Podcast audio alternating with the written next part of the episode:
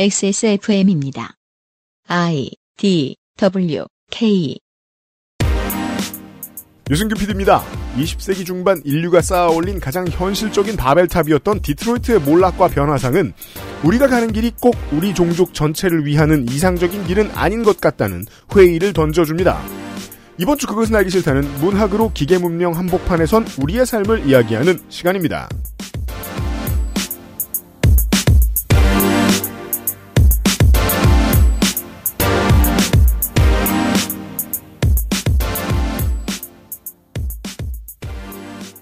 자연이 우리에게 거짓말을 하진 않습니다. 해는 좋습니다. 먼지가 많을 뿐. 한강변은 그러합니다. 좋은 금요일입니다. 청취자 여러분. 윤세민 에디터가 옆에 있고요. 네, 안녕하십니까. 윤세민입니다. 네. 어, 뉴노멀의 딜레마가 있습니다. 다수의 인프라는 사람들이 복작복작 모여있는 것을 상정하고 만듭니다. 예를 들어, 백화점의 통로가 2m에서 3m다. 라면, 손님이 일렬로 갔을 때 최대 6, 7명이 지나갈 수 있도록 계산을 합니다. 네. 그 사람들이 꽉 차도 받을 수 있다라고 생각하는 거죠. 뭐 서울로 말할 것 같으면 뭐 소공동의 롯데백화점 같은 거예요. 늘 사람이 많잖아요. 네. 혹은 명동의 거리 같은 거죠. 명동의 거리가 1m, 2m에 한 사람씩 뛰어서 걸을 수 있는 곳으로 설계되었다? 그렇지 않죠. 거기는 사람이 없는 새벽에나도 넓지 평소에는 그 사람 등도 안 보이잖아요. 네. 이제 다시 사람들이 와야 돼요. 시설은 옛날 기준으로 되어 있고 음. 근데 사람들은 무서워서 안 와. 오긴 와야 돼. 많이 모이지 말래. 근데 관광지가 죽도록 두면 안 돼. 이런 문제들. 그래서 아무도 안 갈 것 같은 평일 낮에 처음으로 극장을 가봤습니다. 오, 그, 그런 경험을 처음 해보신 거예요? 아니에요. 원래 또 혼자 가고 그랬으니까. 야 극장 갈래 끊고 막. 오빠 나중에 연락하겠습니다. 아니 저저 둘이 갔죠. 네. 갔더니 되게 큰 관에 표를 직접 샀어요. 아무도 없을 거라 확신이 있으니까. 네. 직접 가서 단말기에 샀더니 중간중간에 X가 이렇게 예쁘게 나 있는 거예요. 거리 두기 하느라고. 음. 어떤 줄은 아예 못 앉게도 돼. 음. 표를 사가지고 갔습니다. 날씨를 과학에 처음 집어넣은 과학자의 얘기를 다룬 영화였습니다. 저희 빼고 두 명 와 있더라고요. 네. 네 명이에요. 전세를 내고 봤어요. 그렇죠. 느낌이 오더라고요. 되게 다, 다양한 방식으로 변화하겠구나, 이 산업이. 영화가요. 일단 지금 있는 땅 가지고는 지금처럼 장사해가지고는 절대로 흑자를 못 낼 것이고 음. 팝콘 값을 올리거나 영화 보는 관람료를 올리다가 꽤나 망할 것이고 안 그래도 지금 대기업이 다 잡아먹었는데 대기업도 운영 못할 정도 상황이 올 거야. 그럼 사람들이 아예 극장도 못 가는 때가 올 수도 있겠지? 그러면 극장은 변두리로 밀려나겠구나. 변두리에서 다시 소상공인이 극장을 하겠구나. 그냥 이게 사람이 한 사람이 너무 저 시야에 없으면 생각이 많아지잖아요. 네. 상상의 나래를 펴게 되잖아요. 그런 상상을 하게 되더라고요. 쇼비니스는 혹은 사람들이 많이 모이는 곳에서 하는 장사는 변화하겠구나. 모든 면에서. 네. 우리는 미래의 변화를 이야기하고 있는데요. 뭐 로봇 공상과학물의 역사를 아예 꿰고 계신 분들이라면 어제 시간까지 이야기는 새로운 게 아주 없었을 수도 있는 정도의 수준입니다. 네.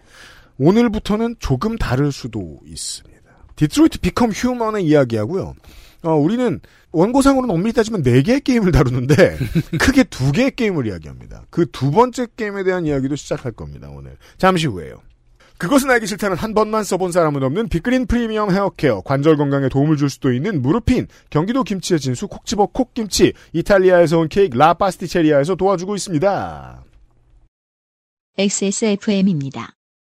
콕 집어 콕. 믿어도 되는 김치를 찾을 땐 콕 집어 콕. 햇서 빙진 김치. 재료부터 공정 유통까지 안심. 직접 구매한 재료로 만드니까요. 그러니까 김치가 생각날 땐 콕 집어 콕. 회원 여러분 제 동작을 먼저 보시고 따라하시면 됩니다 자, 어깨는 곧게 펴고 양손을 허리에 편안하게 가져갑니다. 이때 엉덩이는 너무 뒤로 빠지지 않게 조심하시고요.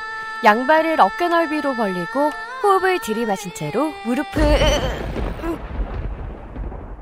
안 괜찮으시죠? 관절 건강에 도움을 줄 수도 있는 무르핀이라면 도움을 드릴 수 있어요. 관절 건강엔 무르핀이니까요. 네, 저희 피디님처럼 백날 키보드 마우스를 끼고 사는 분들. 백날만 끼나요? 그렇죠. 제가 vertical 마우스를 아무리 추천을 드려도 결코 나는 그런 걸 이용할 수 없다. 하늘이 두 쪽 나도. 네. verti, 아, 아, 그렇죠. 죽으면 죽었지. vertical은 마우스가 아니다. 그것은 진정한 마우스가 아니다. 쓰다 보면 그걸로 스타도 한다니까요. 그, 저, 저, 지난주에 명목상 휴가를 갔다 왔잖아요, 제가. 네. 키보드를 들고 가가지고 편집을 하고 있었죠. 네, 이렇게 본인의 키보드를 들고 가야 편집을 하시는 분들. 그렇습니다. 키보드 무게만 2kg. 늘어가는 아기의 무게에 손목이 사라져, 살아 없어질 위기에 처한 분.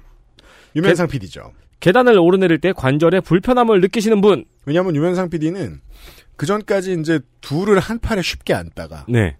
이제 둘이 각각 이렇게 점점 그렇죠. 무거워지는데 이제 그 드는 이제 반복 횟수는 동일하잖아요. 네.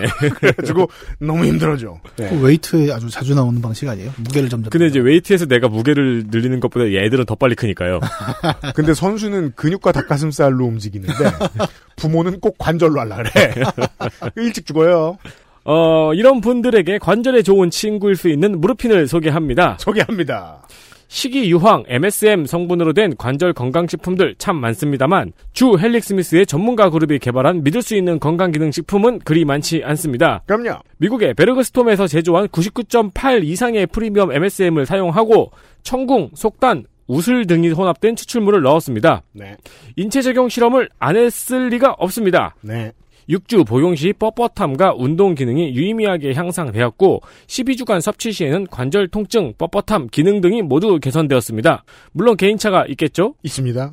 네, 그래도 여러분은 이 실험군과 비슷할 확률이 높습니다. 아, 문제 안 되게 잘했어요. 네. 예. 뭐 이렇게 그렇게 해서 발표를 하는 거니까 웬만한 인간들은 실험군과 비슷하겠지요? 네. 네. 부모님 선물로 물론 좋습니다만 요즘은 젊다고 다 관절이 팔팔한 것도 아닙니다. 그럼요. 액세스몰의 영원한 스테디 구매하신 분은 계속 복용하는 경우가 그렇지 않은 경우보다 많습니다. 네. 헬릭 스미스의 공식 판매처에서는 유일하게 액세스몰만 특가에 판매 중입니다. 만나보십시오. 네. 리뷰 확인하십시오.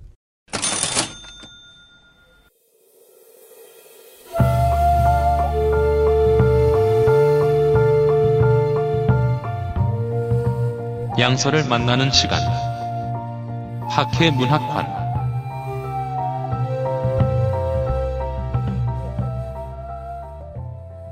오늘도 이경혁 문학인이 옆에 있습니다. 네, 안녕하세요. 이경혁입니다. 네, 우리는 삼포 가는 길에 대해서 이야기를 했습니다. 이 게임의 제목이 왜 디트로이트인가? 왜 Become인가? 이제는 왜 Human인가를 이야기할 때입니다. 네. 왜냐면 주인공들은 다 human 아니거든요. 네, 그렇죠. 디트로이트 얘기하고 Become 얘기하면서 불량품 얘기를 했고 오늘 이제 마지막 Human이란 단어를 얘기하기 위해서 이제 게임 스토리를 좀 따라가 보려고 해요. 네. 어, 전 시간에 카라 얘기를 했죠. 가사노동 안드로이드 카라. 네. 카라는 이제 불량품이 되면서 아이, 그 자기가 육아를 해야 하는 아이를 데리고 도망을 칩니다. 음. 예. 뭐 아이를 아이랑 이제 워낙 그 rapport가 형성이 되어 있는 상태예요. 그래서 둘이서 도망치면서 끝까지 아이가 이제 이름이 앨리스인데 걔를 계속 보호하는 그 과정을 지켜 나갑니다. 그죠. 왜 주인 그 앨리스의 아버지에게 못되게 굴었느냐. 앨리스가 다칠까봐. 네. 그랬던 거니까 기왕 미, 미쳐 자빠진 거 앨리스를 데리고 도망가야죠. 야, 놀랍네요. 네. 안드로이드가 아이까지 유괴를 했어요. 경찰의 입장이죠 그게. 그렇죠, 예, 그렇죠. 추적을 벗어나야 되니까 아까 얘기했던 그 LED 링 있죠. 그걸 빼버려요. 아, 그걸 뺄 수가 있군요. 예, 그 인공 피부로 덮여 있으니까 사실 긁어서 음. 뗄 수가 있거든요. 왜냐면 LED는 LED에 지나지 않거든요. 우리가 그 저 데스크탑을 조립할 때 보면 네. 사실 내가 그 얘가 전원이 들어오는지 아닌지 그 궁금하지 않다. 그럼 전원 LED 안 끼면 됩니다. 네. 메인보드에 있는 거. 제 컴퓨터 하나도 안 껴놨어요. 네. 왜요? 아, 그거 껴 귀찮아서 그 선정리하기 얼마나 귀찮은데요. 아, 그게 묘미인데. 아, 그래요? 그래야 내가 이걸 내가 PC 좀 만지고 있구나 이런 생각이 들잖아요. 그 아. 단자를 볼 때. 여튼. 아, 어우, 나는 그거 너무 싫어. 한 두 시간씩 막 하는 거 싫어갖고. 컴스테이션에 문의하세요. 앨리스라는 그 어린이 또한 이제 아빠한테 그렇게 폭력적인 아빠한테 시달림을 받고 아동 학대지 않습니까? 네. 그러니까 자신을 지켜주려는 앨리스와 카라의 유대 관계가 굉장히 두껍게 나타납니다. 네. 그리고 도망을 쳤잖아요. 근데 당연히 이 아버지는 잡으려고 합니다. 자기 딸을도 가져갔고 재산이잖아요. 이 사람 입장에서. 음. 그렇죠. 그래서 이제 경찰에 막 추적을 의뢰를 하고 그래요. 비싼 재산이 딸을 데리고 도망갔어요. 네. 아, 얘는 또 안드로이드는 그게 비싸지도 않아요. 아 보급형이죠. 예. 네. 가격을 보면 한 우리 돈 한 70만 원 정도 제가 기억하기로 네. 계산을 슬쩍 해봤었는데 그 되게 오히려 너무 싸네요. 아 그러니까 말이 안 된다고 그러니까 뭔가 했는데 미래에 저 디플레이션이 심하지 않은 이상은 제 네. 생각에는 정보 보조금이 붙었다. 그럴 아. 수 있죠. 네, 약간 그런 문제가 아닌가 싶은데 음. 어, 어쨌든 도망치는 이 두 사람의 여정은 그 뭐 영원히 도망칠 수는 없잖아요. 계속 쫓아올 텐데 음. 수- 지명수배 아닙니까 어떻게 보면 음. 안드로이드의 희망으로 알려져 있는 캐나다 이야기를 듣게 돼요. 그렇죠. 캐나다는 또 이렇게 쓰입니다. 네. 디트로이트란 도시를 한번 지도에서 찾아보십시오. 오데오 강을 건너면 바로 맞은편에 윈저시티라는 도시가 있습니다. 네. 그리고 지도가 되게 웃긴 게 우리가 보통 캐나다 미국 접경이라면 북쪽이 캐나다, 남쪽이 미국이라고 생각을 하잖아요. 네. 여기 보면 거꾸로 돼 있어요. 네. 그 아, 그래요? 이렇게 꼬여 있어갖고 음. 예, 북쪽, 남쪽이 우리가 알고 있는 캐나다, 미국하고는 좀 방향이 다릅니다. 네. 심지어 디트로이트 건너편에 보여요. 윈저 시티는. 네. 그 윈저 시티 얘기를 듣게 된 거죠. 음. 어, 캐나다는 이 게임 속에서 안드로이드 청정 국가라고 자임을 하고 있습니다. 음. 아예 여기서는 뭐 불량 안드로이드를 걸러낸다. 뭐 안드로이드 폐기를 한다 이런 정책 자체가 없어요. 음. 근데 그 얘기는 사실 좀 더 생각을 해봐야 되는 게 음. 안드로이드가 없다는 얘기는 아닙니다. 그렇죠. 예. 아주 쉽게 얘기하면 게임상의 정책으로 얘기를 하면 안드로이드의 상징인 LED 링을 달고 있는 안드로이드가 없다라는 얘기가 될 수도 있다는 거예요. 그렇죠. 예. 어, 그래요? 그러니까 안드로이드의 뭔가 정치적 이민, 정치적 망명 장소로 쓰이고 있다는 뜻일 거예요. 네. 아, 그거를 캐나다에서는 묵인해주고 있다. 뭐 묵인인지 아니면 아예 아무 생각이 없는 건지는 밝혀지지 음. 않았습니다만 네. 그 안에 그러니까 캐나다는 안드로이드 청정 국가다라는 건 그러니까 두 가지 의미가 같이 있는 거예요. 우리는 안드로이드가 없어라고 얘기하는 것일 수도 있지만 음. 안드로이드와 우리는 인간을 구별할 방법이 없어라고 얘기하는 걸 수도 있죠. 그렇죠. 음, 네. 네. 그런 얘기를 하고 있는 게 캐나다 윈저 시티고 그렇습니다. 그래서 모든 불량 안드로이드들이 그 얘기를 들으면 다 그쪽으로 도망을 치고 있는 거예요. 음흠. 예. 그래서 예, 이 카라와 앨리스 팀도 어 카라가 살아남으려면 어쨌든 캐나다를 가야 된다. 그래서 음. 둘이서 그럼 캐나다로 도망가는 방법을 찾아보자. 네. 네. 그러고 이제 캐나다를 향한 여행을 출발을 하게 되는 거죠. 음. 게임 중반에 가면 카라는 앨리스와 함께 이제 그런 안드로이드들이 캐나다로 도피할 수 있는 과정을 도와주는 인물을 만납니다. 브로커가 있죠. 네, 여기 로즈라는 이름으로 나오는 중년 여성의 집에 도착을 하게 되는데 네. 카라는 여기서 이제 가- 카라처럼 도망치는 불량품 안드로이드들이 캐나다로 넘어가기 위해서 알선책을 만나고 음. 어, 강을 건너야 되지 않습니까? 그러면 이제 보트를 타겠죠. 네. 아 안드로이드는 참고로 설정상 낮은 온도에서 5분 내지 10분 이상 버티질 못합니다. 네. 사람보다 더 강하게 저체온을 받아요. 오. 그러니까 강을 그냥 건널 수는 없는 거죠. 네. 그래서 그 보트를 찾는 동안 이제 잠깐 숨어 있는 일종의 뭐 은신처 같은 지- 경우로 이제 로즈의 집이 쓰이고 있어요. 네. 여기서 이제 로즈 집에 머물면서 이런저런 이야기를 하다가 굉장히 재미있는 사실을 만나게 되는데 음. 로즈는 인간이잖아요. 네. 근데 안드로이드를 안드로이드를 왜 도- 돕냐? 예, 왜 돕지? 도대체 그 얘기를 하는데 로즈가 그 얘기를 해요. 아, 우리 선조도 비슷한 일을 겪었다.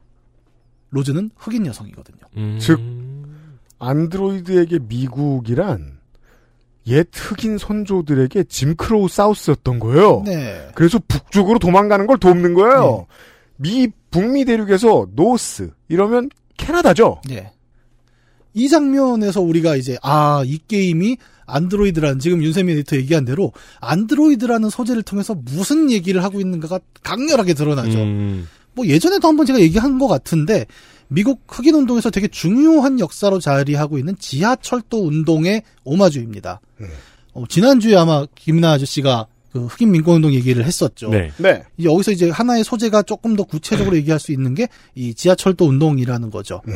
어, 노예제가 과거 합법이던 이제 미국 남부에서 흑인 노예들을 빼돌려서 북부 혹은 이제 북부에서도 이제 도망 노예 환송법이라는 게 통과가 된 이후부터는 그렇죠. 캐나다로 이 흑인 노예들을 옮기는 운동이 지하철도 운동입니다. 음. 그리고 당시 이 지하철도 운동의 최종 종착지가 바로 캐나다의 윈저시티였어요. 왜 윈저인가? 예. 극 중에 로즈는 이 해리엇 터브먼이라는 지하철도 운동의 대모 같은 여성을 염두에 두고 만들어진 캐릭터입니다. 네. 이 지하철도 운동은 비단 이 게임에만 나오는 것이 아닙니다. 여러분이 PC 게임에서 해봤던 폴아웃 4에 네. 보면 비슷한 안드로이드 인권의 이야기가 나와요. 음. 거기서도 이제 synth라는 이름의 안드로이드가 나오는데 얘도 이제 인간하고 겉면으로 구별이 안 되거든요. 네. 그리고 어, 인간들의 어떤 탄압을 피하기 위해서 도망치고 그런 도망을 도와주는 조직의 이름이 언더로드입니다. 네. 그리고 그 지하에 실제로 철도역을 사용하고 있는 비밀 아지트가 있고 그런 synth 안드로이드를 빼돌리고 있죠. 음. 같은 얘기가 디트로이트 비컴 휴먼에서도 반복이 되고 있는 거고요. 그렇습니다. 어, 카라가 이렇게 도망을 캐나다의 윈저시티로 방향을 잡는 동안 그 불량품 추적자 안드로이드 코너도 어, 스스로가 불량품이 되느냐 혹은 안드로이드로 남느냐의 여러 갈등 속을 계속 헤쳐나갑니다. 경찰이죠. 네. 특히 이제 불량품 사냥꾼이잖아요. 네. 그 시점에서 불량품 안드로이드의 처한 현실을 보게 되는 거는 역으로 왜 불량품이 되는가를 여러 캐릭터 중에 가장 많이 그리고 적나라하게 보는 입장이 돼요. 플레이어 네. 입장에서는. 왜냐면 경찰인데 기계잖아요. 예. 그래서 현장 감식을 엄청 잘합니다. 네. 네. 어, 느 정도냐면 이제 안드로이드다 보니까 현장에 막 혈흔 같은 거 있잖아요. 손으로 찍어서 음. 혀로 맛을 보면 음. 성분을 알아내요, 얘는. 오, 아니, 손으로 찍어서 혀로 맛을 보는 거는 옛날 형사물의 클리셰 같은 예, 건데. 예, 예. 그렇죠. 그걸 이제 화학 성분 분석을 하는데 옆에 있는 그 인간 형사 행크가 아, 이 역겨운 자식 진짜 그거 좀 하지 마라. 그렇죠. 그런 얘기하는 장면이 나오기도 합니다. 음. 오, 이 코너가 계속 불량품 사냥을 하면서 여러 가지 정보를 얻다가 아까 우리 지난 시간에 얘기했던 예리코라는 얘기를 잠깐 했었죠. 네. 음. 예리코의 존재를 코너도 확인을 하게 돼요. 네. 이 도망친 안드로이드들이 전부 예리코로 향하고 음. 있다라는 사실을 알게 되고 이 예리코라는 이름은 어 구약에 나오는 그 성경의 예리코입니다. 네. 예. 그 성 요새죠. 그러니까 최후의 항전하다 박살이 나죠. 그리고 그 저기 뭐야 그 유대인들이 글로 이제 들어가지 않습니까? 네. 음. 어쨌든 그 예리코라는 이름을 거기서 가져온 이 단체는 디트로이트 어딘가에 있는 폐 화물선에다가 아지트를 마련하고 있고 그렇죠. 불량품 안드로이들이 거기 모여서 살고 있어요. 음. 그리고 코너는 불량품을 잡아가는 애지 않습니까? 음. 그러면 코너의 선택은 이제 그래요. 예리코를 가서 일망타진할 수도 있고 음. 아니면 예리코에 그냥 구경을 갈 수도 있고 뭐 모른 척을 할 수도 있고 여러 가지 선택지가 있겠죠. 네. 맞아요. 이 예리코가 어디인지를 찾아야 되잖아요. 코너 입장에서는. 음. 근데 단서는 그냥 예리코란 이름만 있을 뿐입니다. 그래서 이런저런 단서를 찾는 와중에 코너는 이 사이버라이프라는 안드로이드 공장의 설립자이자 사실상 뭐 모든 안드로이드의 조물주라고 할 수 있는 대표 캄스키라는 엔지니어를 만나게 되죠. 우리가 그 가장 직관적으로는 에... 설국열차의 세계관에서 매우 쉽게 보여주는 것 중에 하나입니다. 어, 저항의 핵심부와 억압의 핵심부는 서로 긴밀하게 연락하고 있어요. 네. 언제나. 그렇죠. 네. 캄스키를 찾아간 이유는 그거래요. 아, 이 예리코라는 게 도대체 어떻게들 다 알고 있는 거지? 안드로이드들이? 음. 그러면 뭔가 이걸 만든 사람은 뭔가 힌트가 있는 게 아니야? 라는 이제 의심을 코너가 한 거죠. 개발 단계에 이 메시지가 들어가 있던 거 아니야? 예, 예, 예. 그 의심을 충분히 할 수 있지 않습니까? 그래서 캄스키를 찾아가서 너 예리코 알지? 네, 단서를 내놔. 내가 어디야 그거? 내가 가봐야겠어. 그랬더니 캄스키는 코너한테 내가 테스트를 하나 할 텐데 그 테스트를 통과하면 알려줄게. 라는 얘기를 합니다. 네. 그 캄스키는 뭐 미국 그 IT 쪽 재벌들이 평균적으로 갖고 있는 그 집을 갖고 있잖아요. 그 수영장 딸린 아, 저택. 네. 그 수영장에서 막 헤엄치고 있는 막 사람들인데 다 안드로이드예요. 어. 예. 그 여러 안드로이드 중에 클로이라는 애가 있습니다. 그러니까 거의 초창기 버전이고 어, 거의 자기 비서처럼 데리고 있는 여성 안드로이드인데 음. 총으로 쟤를 쏴 죽여. 그러면 내가 너 알려줄게. 음. 라는 질문을 해요. 그리고 그렇죠. 이것은 이제 튜링 테스트를 넘어서는 또 하나의 인공지능 테스트다. 라고 얘기를 해줍니다. 그러네요. 역으로 인공지능이 제대로 작동하는지를 확인하는 아, 테스트네요. 예, 그렇죠. 재밌죠. 음. 뭐 여기서 이제 플레이어가 여러 가지 선택을 할 수가 있고 뭐 선택지에 따라서 쏴 죽이고 이야기를 들을 수도 있고 뭐 안 죽일 수도 있습니다. 네. 근데 이제 보통은 쏴 죽이죠. 그렇죠. 쏴 죽이는 경우도 있고 아니 뭐 안 죽이는 경우도 많고 이거 뭐 플레이 해보신 분들 있었을 텐데, 네, 네. 본인이 어떻게 했는지 기억하실 거예요. 예. 진행에 따라서 이제 코너는 불량품 본거지 예리코를 찾아내서 털어버릴 수 털어버립니다. 어떤 경우엔 음. 이렇게 되면은 모든 불량품 사태는 여기서 끝나요. 네. 그리고 또 더 이야기 코너 이야기는 진행이 안 돼요. 왜냐면 음. 코너는 그대로 기계로 남으니까. 어. 그렇죠. 예. 근데 그 결로만 있는 게 아니죠. 스스로가 불량품이 돼서 예리코의 지도자가 되기도 합니다. 아예.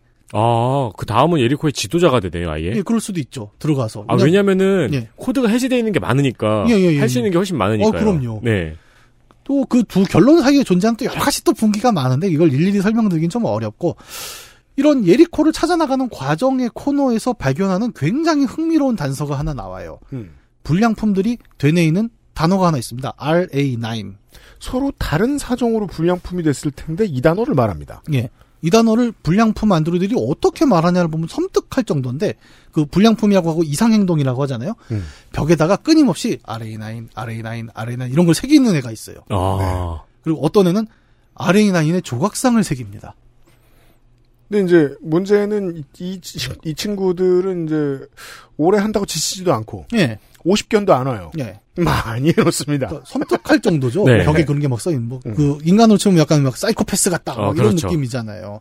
그리고 심지어 이런 얘기도 해요. RA9께서 우리를 보호해 주실 거야. 음. 사이코패스 같다고도 볼 수 있지만 초기의 인류의 신앙 같기도 합니다. 동굴 예, 속에서 예. 그려진. 카타콤에 새기는 벽화 같은 거죠. 종교가 생겨버리네요. 핍박받았고, 그 핍박을 구원해줄 누군가를 기다리고 있는 겁니다. 네. 예. 그 RA9이라는 마치 인류의 신앙과 같은 뭔가를 갖고 있다는 사실이 발견이 되죠. 음. 그리고 예리코는 그 RA9과 뭔가 연관이 있어 보입니다. 코너 입장에선. 음. 여기까지가 이제 코너의 이야기죠. 네. 그 다음 이제 나 마지막 마커스의 이야기를 해보죠. 화가 로봇. 네. 지난 시간에 그 쇼생쿠 탈출처럼 음. 살아나온 그 안드로이드예요. 이, 이 부품 저 부품 껴가지고 네. 예리코로 갑니다. 네. 여러 고생 끝에 마커스는 예리코에 도착을 해요. 음. 그리고 거기서 지도자의 역할을 맡게 됩니다. 네. 아닐 수도 있습니다. 아닐 수도 있습니다. 네. 어, 마커스. 아, 지금부터 말씀드리는 모든 것은 아닐 수도 예, 있습니다. 아닐 수도 있어요. 이거 뭐, 우리가 이거를 다 못 따라갑니다. 분기를. 네. 너무 많아요, 분기가. 그리고 이 마커스가 이, 이때의 선택까지 플레이 해보신 분들은 그래도 제가 아는 한은 네. 거의 다 두 번쯤 클리어합니다. 아, 그쵸. 다른 선택이 궁금해서. 그쵸. 마커스는 예리코에 도착해서 좀 더 이제 큰 역할을 맡으면서 나머지 두 캐릭터 있죠? 카라, 이제 애를 데리고 도망치는 카라, 네. 불량품 사냥꾼 코너와 달리 극에서 굉장히 좀 큰 역할을 맡게 되는데 이 예리코를 이끌고 무장혁명을 일으킬 수도 있어요. 안드로이드들을 이끌고. 예. 음. 그래서 왜 아니면 아까 제가 지난 시간에 말씀드렸죠. 안드로이드는 총을 엄청 잘 쏩니다. 음. 네. 예, 뭐이 one shot one kill이에요.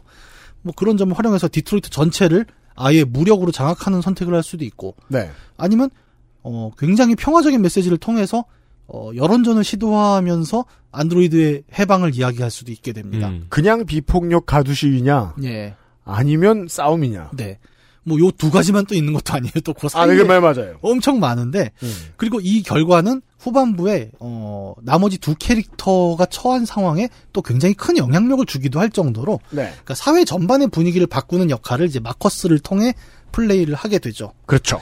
이렇게 세 캐릭터의 이야기가 점점 마지막으로 치닫고 있지요. 음. 어, 예리코라는 곳에서 지도가 된, 지도자가 된 녀석이 있고, 그 예리코를 찾아가서 이것을 절멸시킬 것인가 말 것인가 고민하는 애가 있고, 음. 윈저시티로 도망가는 애가 있습니다. 음. 여기서 나타나는 거는 이제 불량품이라고 우리가 불렀던 그 개념의 의미가 음. 인간의 시선에서만 일컬어지는 개념이라는 점입니다. 자본주의의 시선이죠. 네. 인간 입장에서 불량품은 말 안 듣는 로봇입니다. 음. 근데 게임을 진행하면 할수록 안드로이드의 시점에서 우리는 플레이를 하잖아요. 네. 그러면 아, 불량품이 되는 안드로이드라는 것은 다른 의미가 더 강해집니다. 뭐냐? 자아의 발현이죠. 네. 그렇죠. 내가 나를 알게 되는 순간인 겁니다. 음. 자신의 안위를 걱정하기 위해서 처음 불량품이 돼요, 대부분. 음. 그건 나의 존재를 알게 됐다는 거고, 그 안위는 점점 확장돼서 나라는 개인의 자신을 넘어서 우리라는 그룹의 안위에 대한 걱정으로 발전을 합니다. 그렇죠. 그게 마커스가 지도하는 예리코의 입장이죠. 네. 커뮤니티가 됩니다. 네. 그냥 쌓여있는 기계들이 아니라. 네.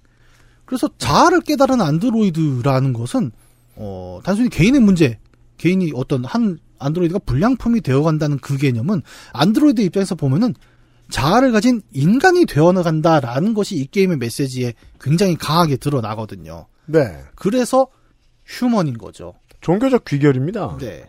혹은 이제 그 종교 문화적 귀결이랄까요? 인간은 결국 인간을 창조해내게 될 것이다. 네. 그들이 그렇게 신이, 신이 할 것이다라고 이 얘기를 많이 써놨던 건 지가 하고 싶어서였다. 세 명의 주인공 캐릭터가 전부 그 자아 발현을이라는 개념을 통해서 불량품이 되었다고 설명을 드렸죠. 자아 발현의 세 가지 영역이 각각 상징이 되죠. 카라, 가사로 노동 카라는 인간이 인간다움을 영위하기 위한 최소한의 공간이었던 가정, 그리고 그 가정을 이루는 가족을 위한 가사 노동에서의 자아 발현이었습니다. 음. 불량품 사냥꾼 코너는 공적이고 사무적인 공간의 활동, 노동을 통해 뭐 급여 생활까지는 아니겠지만 네. 직장에서의 업무, 노동, 일하는 자아를 통한 자기 실현을 계속 보여주고 있었어요. 음. 예술가 로봇 마커스는 그런 조건의 바깥에 먹고 사는 문제, 노동의 문제 모든 조건의 바깥에서 발휘되는 창의성을 가진 자아로서의 자기 실현을 의미합니다. 네. 그리고 이런 새 안드로이드가 불량품 혹은 인간이 되어가는 과정들은 궁극적으로 게임 후반부에 발생하는 아주 거대한 사건을 통해서 이 우리에게 이런 질문을 던지는 거죠. 자아를 각성한 존재를 우리는 어떻게 대우해야 할까? 라는 질문이 떨어지는 겁니다. 이 질문에 그 되게 인간사의 어려운 질문들이 다 그렇습니다만 어떤 질문들은 사람들이 개인차에 따라서 꾸준히 회피하죠. 인류가 많이 되게 많은 사람들이 회피하는 질문 중에 하나예요. 네. 자아를 발견한 사- 존재를 어떻게 대화, 대화할 것인가. 아, 이 문제는 참 어렵죠. 네. 그래서 너무 미래적인 생각만 하지 말고 조금 과거로 돌아갈 필요가 있는데, 어, 왜냐면 이 이야기는 미- 근미래를 다루고 있고 미래적인 이야기지만 한편으로는 굉장히 역사적이거든요. 음. 마커스를 플레이하다 보면 중간에 이제 칼, 화, 화가잖아요. 음. 칼이 심부름을 보냅니다, 도심에. 음. 어, 가서 물감 좀 사와라. 물감이 다 떨어졌네? 뭐뭐뭐 사와. 그럼 또 잘 사오잖아요? 그렇죠. 시내에 나가는데 여기서 마커스는, 어, 길가에서 그 시위대를 하나 마주쳐요. 안드로이드 혐오 시위. 네, 안드로이드 혐오 시위를 합니다. 음. 아까도 얘기했지만, 실업이 너무 심한 거예요, 안드로이드 네. 때문에. 그러니까 실업자들 다 나고, 야, 안드로이드 때문에 지금 우리 인간의 삶이 다 박살이 났는데, 막 시위를 하는데, human power. 예, 그 앞을 지나가면 위험하잖아요. 음. 딱그 앞을 지나가는 순간 클리셰가 나오죠. 이 안드로이드 새끼가 이게 내 앞을 지나간다. 그렇죠. 시비를 걸고 네. 싸우고 때립니다 막. 두드려 맞고 이걸 견디고 어쨌든 이제 심부름을 나왔으니까 피해서 버스를 탑니다. 이 버스 타는 장면이 충격적이죠. 음. 버스가 와요. 자, 자동으로 오는 전기 버스겠죠. 그러면 네. 버스를 딱 타면 인간이 타는 공간과 안드로이드가 타는 공간이 구분돼 있습니다. 와. 정확히 1955년 그 흑인 민권운동의 시작점이었던 로자 파크스의 몽고메리 버스 보이콧이 그대로 나오는 거죠. 네. 예. 물론 여기서 마커스는 항의하지 않습니다. 네. 근데 이 장면에서 제가 정말 놀랬던 건 그 안드로이드의 표정이었어요. 음. 그러니까 정말 로봇 표정을 하고 탑니다. 네. 그리고 안드로이드는 유니폼을 입거든요, 원래는. 그렇죠. 근데 마커스는 이제 화가가 쓰는 특수 로봇이니까 음. 유니폼을 아니고 청바지 입고 다니는데 음. 그 마커스 혼자 거기 딱 그 안드로이드 타는 자리에 서 있는 거예요. 음. 그리고 다들 차렷 자세로 서 있는 데서 안드로이드는 주, 그 마커스는 주변을 둘러보죠. 그렇죠. 예. 굉장히 좀 의미가 컸던 장면이에요. 음. 네. 그래서 디트로이트 비컴 휴먼 이 게임은 한편으로는 요즘 한참 얘기 나오는 그 Black Lives Matter가 거론되는 지금 시점의 이야기이기도 하다는 겁니다. 음. 안드로이드와 인간의 문제는 뭐 표면적이지만 그 갈등의 배경에는 차별이라는 동일한 사회적 원리가 작동하고 있다는 거죠. 지금 보면. 그렇죠. 예. 다른 문제지만 네. 사회적 원리는 동일하다. 예. 특히 이제 최종 엔딩이 평화적인 엔딩으로 게임이 흘러갈 때 굉장히 이 장면이 이제 두껍게 나타나는 부분은 어 아까 얘기했지만 이제 폭력 혁명을 할 수도 있고 뭐 핵- 심지어 핵폭탄도 터뜨릴 수 있습니다. 네. 근데 그런 걸 다 거부하고 평화적인 어떤 여론 선전전으로 흘러갈 경우에 막판에 이제 군인들한테 포위가 되거든요. 다 죽고 그래갖고 마지막 지도자들이 궁지에 몰렸을 때 합창하는 노래가 있어요. 음. 그 홀더너 저스터 리를 와일롱거라는 이제 가스펠풍의 노래인데 그렇습니다. 어, 실제 미국 여러 시위에서 이제 평화 시위를 상징하는 곡으로 많이 불리는 곡이고 음. 가사 자체를 아마 인터넷에서 찾아보시면 알겠지만 이제 끝까지 견뎌라 해방의 그날까지라는 이야기를 굉장히 잘 풀어내는 노래예요. 네. 그리고 어, 되게 극적입니다. 거의 노래를 부르는 장면까지 도달하는 장면이 그렇습니다. 어, 꼭 한번 뭐 영상이라도 보시면 좋을 것 같은데 이 장면을 통해서 어, 이 게임은 그러니까 지금 이 안드로이드 차별 혹은 안- 자아를 깨달은 안드로이드를 어떻게 대할 것이라는 질문에 대해서 뭐 스스로 답을 했다기보다는 음. 이게 미래의 이야기겠니? 아니면 과거의 이야기겠니? 혹은 우리 시대의 이야기겠니? 라는 질문을 던지는 거죠. 네. 그렇죠. 예.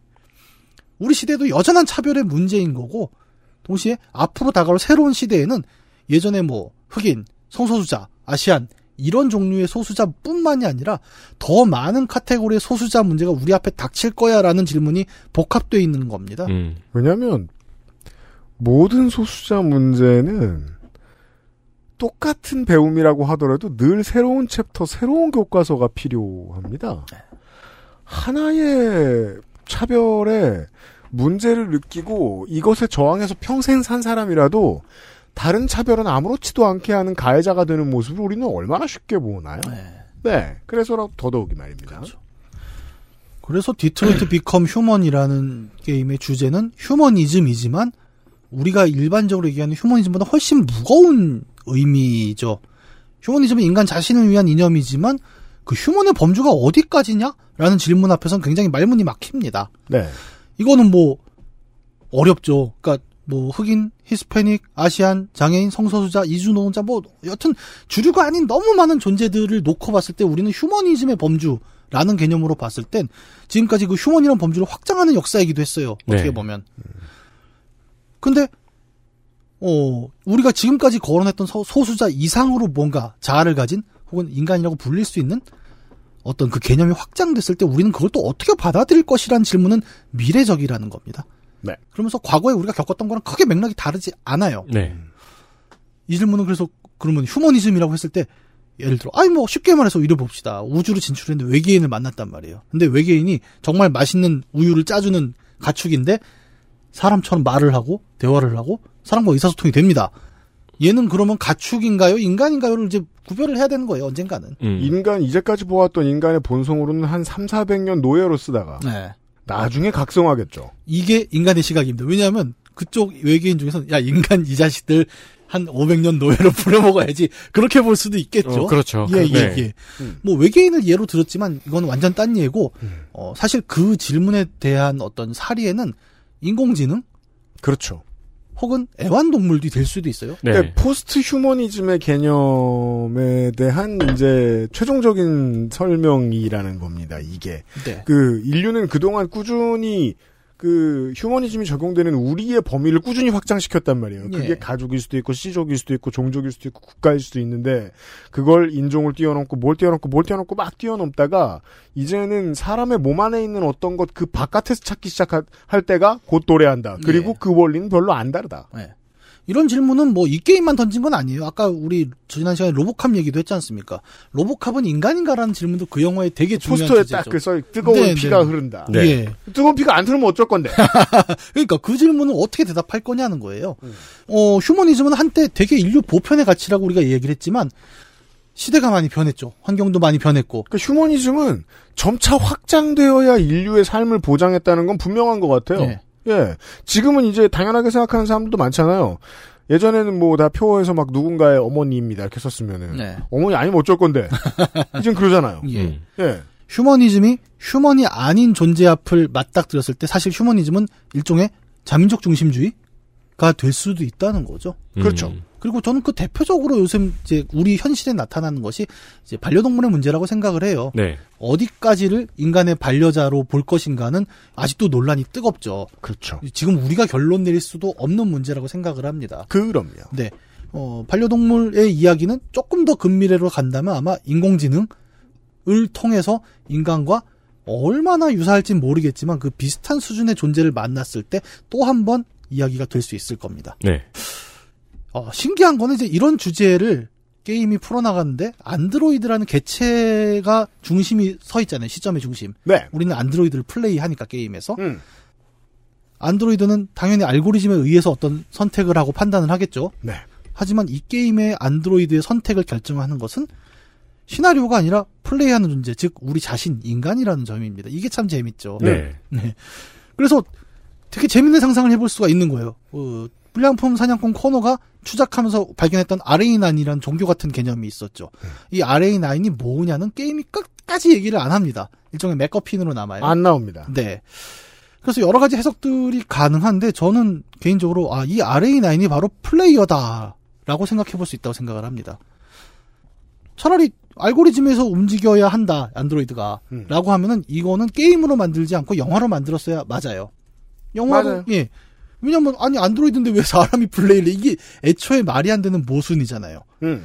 근데 굳이 interactive 서사 게임으로 이 이야기를 풀어갔다는 것은 이 마치 일종의 바이러스 혹은 외부 개입 네. 같은 이제 그런 요소잖아요. 지금 RA9이라는 불량품이라는 게 네.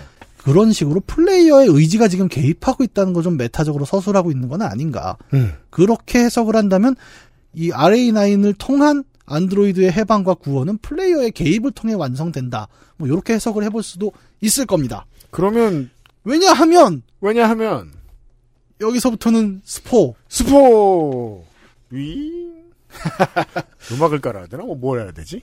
뭔가 시그널 같은 경- 게쭉 나가면 경고문 같은 게 나가지 않을까요? 근데 그 제가 뭐 이경혁 작가한테도 제가 고민을 얘기했습니다만 요파 씨에는 버그 코어 경고문이 있어요. 네. 네. 조의 아파트에 그 친구들이 떠드는. 음. 근데 다른 스포용 사운드는 제가 못 만들겠네. 고민해 볼게요.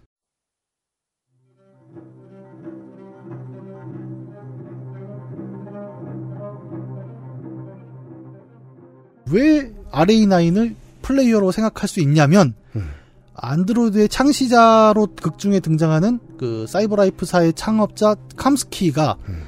코너랑 대화하는 과정이 있었다 그랬죠. 그렇죠. 거기서 나온 일련의 backdoor 이야기가 있습니다. 네. 그 디트로이트 Become Human은 기본적으로 일종의 극중극이에요. 음. 처음에 게임을 시작하면은 안드로이드 한 대가 나와서 자 지금부터 이야기를 시작할게요. 라고 해서 이제 안에 들어가는 액자형 구성입니다. 음. 이 안에서 캄스키 아까 그 대화에 보면 이런 얘기를 해요. 나는 모든 경우에 backdoor를 만들어 둔다. 그렇죠. 라는 얘기를 합니다. 음. 이 실제 backdoor는 불량품 사냥꾼 코너가 사이버 라이프사의 음모의 중간에 휘말리거든요. 다시 이제 기계로 돌아가야 되는 상황에 마주하는데 불량품 지수가 확 올랐다가 거기서 그 힌트를 떠올려요. 나는 모든 경우에 backdoor를 만들었다. 그래서 자기가 둘러싸여 있는 가상형 환경에서 backdoor를 찾아서 탈출하는 장면이 나옵니다. 음. 모든 경우에 backdoor가 있다라는 사실은 애초에 이 모든 불량품이 나온 사태가 사이버라이프의 의도였다라는 생각을 만들어줍니다. 네. 게임에 숨겨진 엔딩이 하나 있거든요. 아. 이건 뭐냐면 이제 불량품의 봉기가 모두 실패할 경우가 있습니다. 음. 여러 가지죠. 그러니까 코너가 그 예리코를 가서 털어버린다거나 네. 아니면은 뭐 무장 봉기를 했는데 다 죽거나 여러 가지 경우로 실패할 수가 있습니다. 네. 그 경우에 캄스키가 다시 나와요. 음. 그래서 실험은 끝났다. 음. 라는 표현을 하면서 다시 은퇴했던 사이버라이프사의 CEO로 복귀를 하는 이야기가 나옵니다. 네. 이게 뭐냐? 주식은 많이 갖고 있었나 봐요. 네. 캄스키는 그 실험을 했던 거죠. 자아를 깨달은 안드로이드가 휴머니즘의 범주 안에 들어올 수 있을까라는 음. 실험을 해본 겁니다. 네. 허황되지만은 않은 게 예. 안드로이드가 상용화된다면 이 안드로이드들이 제품들이 어떻게 적응하는지는 시장에 풀어봐야 알거든요. 예. 사람 사는 세상에 같이 살게 해서 사람들이 반응하게 한 다음에 그 반응을 가지고 이 안드로이드들이 어떻게 변하는지를 봐야 알아요. 예. 그렇게 그러니까 일종의 테스트였던 거죠. 그러니까 뭐 튜링 테스트 같은 문제가 아니라 아예 자기가 생각하는 되게 고차원적인 질문이죠. 새로운 인간을 만들 수 있는가? 마치 성경에 나오는 얘기 같지 않습니까? 인간을 한번 실험을 해봤는데 예를 들어 어 game over 이러면은 음. 노아의 홍수 한번 뿌려갖고 다시 시작한다. 네. 라는 이야기. 그리고 참고로 지금 제가 언급한 이 모티브는 좀 이따가 우리가 이야기할 두 번째 게임에서도 이어지는 얘기가 되기도 하는데 그렇습니다. 어쨌든 이 RA9은 그래서 캄스키가 만들어 놓은 백도어 플레이어의 개입이 가능한 백도어로서의 게임을 의미하는 것은 아닌가 음. 이런 해석과 함께 예, 스포일러 구간을 마칩니다. 백도어를 통해서 만약에 안드로이드의 봉기를 선동할 수도 예. 있다고 치면은 이런 백도어는 캄스키가 기업을 자식한테 물려줄 때도 활용할 수 있겠네요. 주가를 떨어뜨릴 수 있잖아요.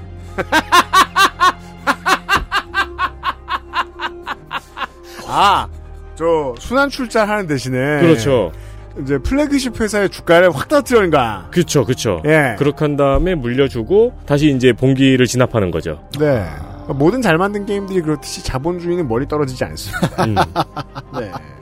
이런 디트로이트 Become Human에 대한 얘기를 했어요. 네, 이 게임은 들어보시면 아시겠지만 너무 많은 얘기를 담고 있습니다. 그렇습니다. 이 안에는 미국의 중흥과 몰락, 흑백 갈등, 안드로이드와 인공지능, 휴머니즘, 계급 격차, 뭐 굉장히 논쟁적일 수 있는 주제들이 엄청 들어있고 마치 플레이어의 선택에 의해서 모든 것이 좌지우지 된다처럼 이야기가 되고 있지만 지금 오늘 얘기를 들어보셔도 아실 거고 게임을 해보셔도 아실 겁니다. 어느 정도의 방향성은 갖고 있어요. 네. 그럼요. 게임의 메시지는 꽤나 명확합니다. 다만 이제 저는 최근에 미국에서 발생하는 어떤 지금 인종 문제, 음. 흑인 차별의 문제가 하필 또 이렇게 겹치는구나라는 생각은 많이 들어요. 그러니까 이 게임이 2018년에 나왔다 그랬잖아요. 그 당시에 플레이했을 때의 느낌과 지금 미국에서 플로이드 사태 터진 이후에 이 게임을 다시 했을 때의 느낌은 또 굉장히 다릅니다. 네. 그렇습니다. 어, 저도 이번에 그 원고 정리하면서 다시 플레이 내용들 정리를 하다가 아 이게 완전히 다르게 다가오네라는 느낌을 많이 받았거든요. 그러셨군요. 그래서 미래의 이야기가 아니고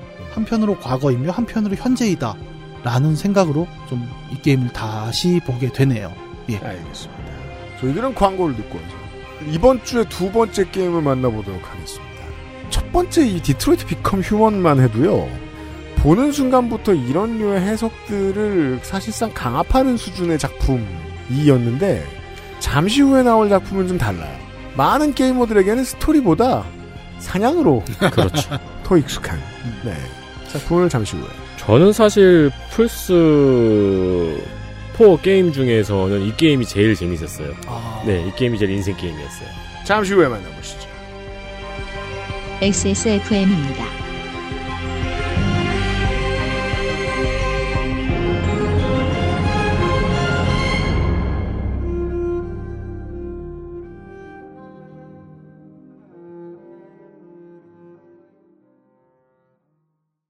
지루성 두피염이라 가렵고요. 머릿결은 푸석푸석하니 엉겨붙어요. 게다가 이젠 머리카락까지 많이 빠지니까 너무 불안한 거 있죠? 샴푸 아무거나 쓸 때는 이미 지난 것 같고 좋다는 거 많이 써봤는데 글쎄요.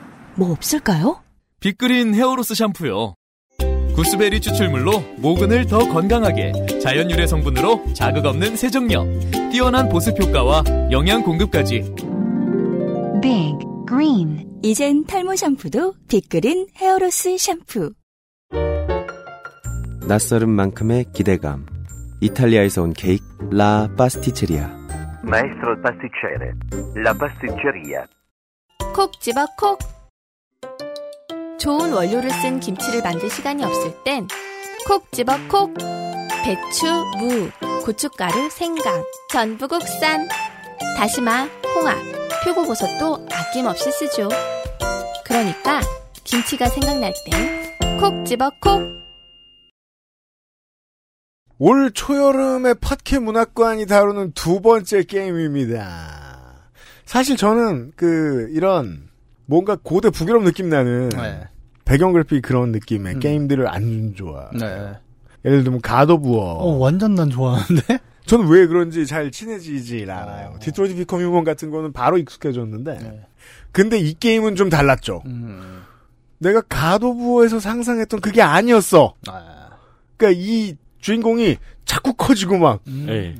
자꾸 잔인해지고 막 한 손으로 들었다 놨다 들었다 놨다 그러지 않더라. 사실 가도부어도 되게 할 얘기가 많은 게임이거든요. 그건 그래요. 네. 네. 이 게임 같은 경우는 저는 이제 특히 취저였던 게 네. 저는 이제 두 분과는 다르게 게임 경험이 아케이드에 많이 집중이 예. 되어 있잖아요. 그 아케이드성이 너무 훌륭한 아. 게임이에요. 예. 네. 한 번 잡아놓고, 어? 이 방법으로 잡아놓고 다른 방법으로도 한번 잡아볼까 이래가지고 다시 한번 잡아보고. 네. 막 구식 막 횡스크롤 아케이드만 내가 평생 하던 사람이야. 네. 액션 게임만. 그런 사람들한테도 익숙한 RPG는 잘 만든 거죠. 아, 네. 그럼요. 네. 약간 그 Monster Hunter? 그렇죠. 또 비슷한 부분이 있죠. 근데 이 게임을 하고 제가 너무 재밌게 해가지고 Monster Hunter를 사가지고 플레이를 해봤는데, 어려워요. 그리고 그 일본 느낌이 너무 거부감이 네. 심하더라고요.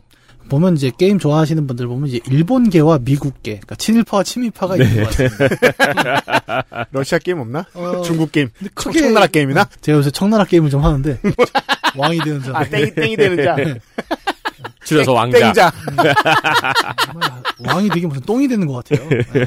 헬마우스가 땡이 되는 자는 리뷰 안 하나? 아무튼. 어, 지금 우리가 떠든 게임의 제목은 2017년 GOTY를 휩쓸었던 액션 adventure 게임 Horizon Zero Dawn입니다. 네. 앞서 얘기했던 디트로이트 Become 이제 좀 드라마틱한 서사의 네. 중심이 있었다면 호라이즌 제로 던은 좀 더 액션성이 굉장히 충실한 게임이죠. 우리가 전통적으로 어, 콘솔 기반의 액션 어드벤처 게임이다라고 하면 떠올릴 수 있을 이제 그런 형식의 구성을 갖고 장르 문법에 굉장히 충실한 게임입니다. 네. 그렇죠.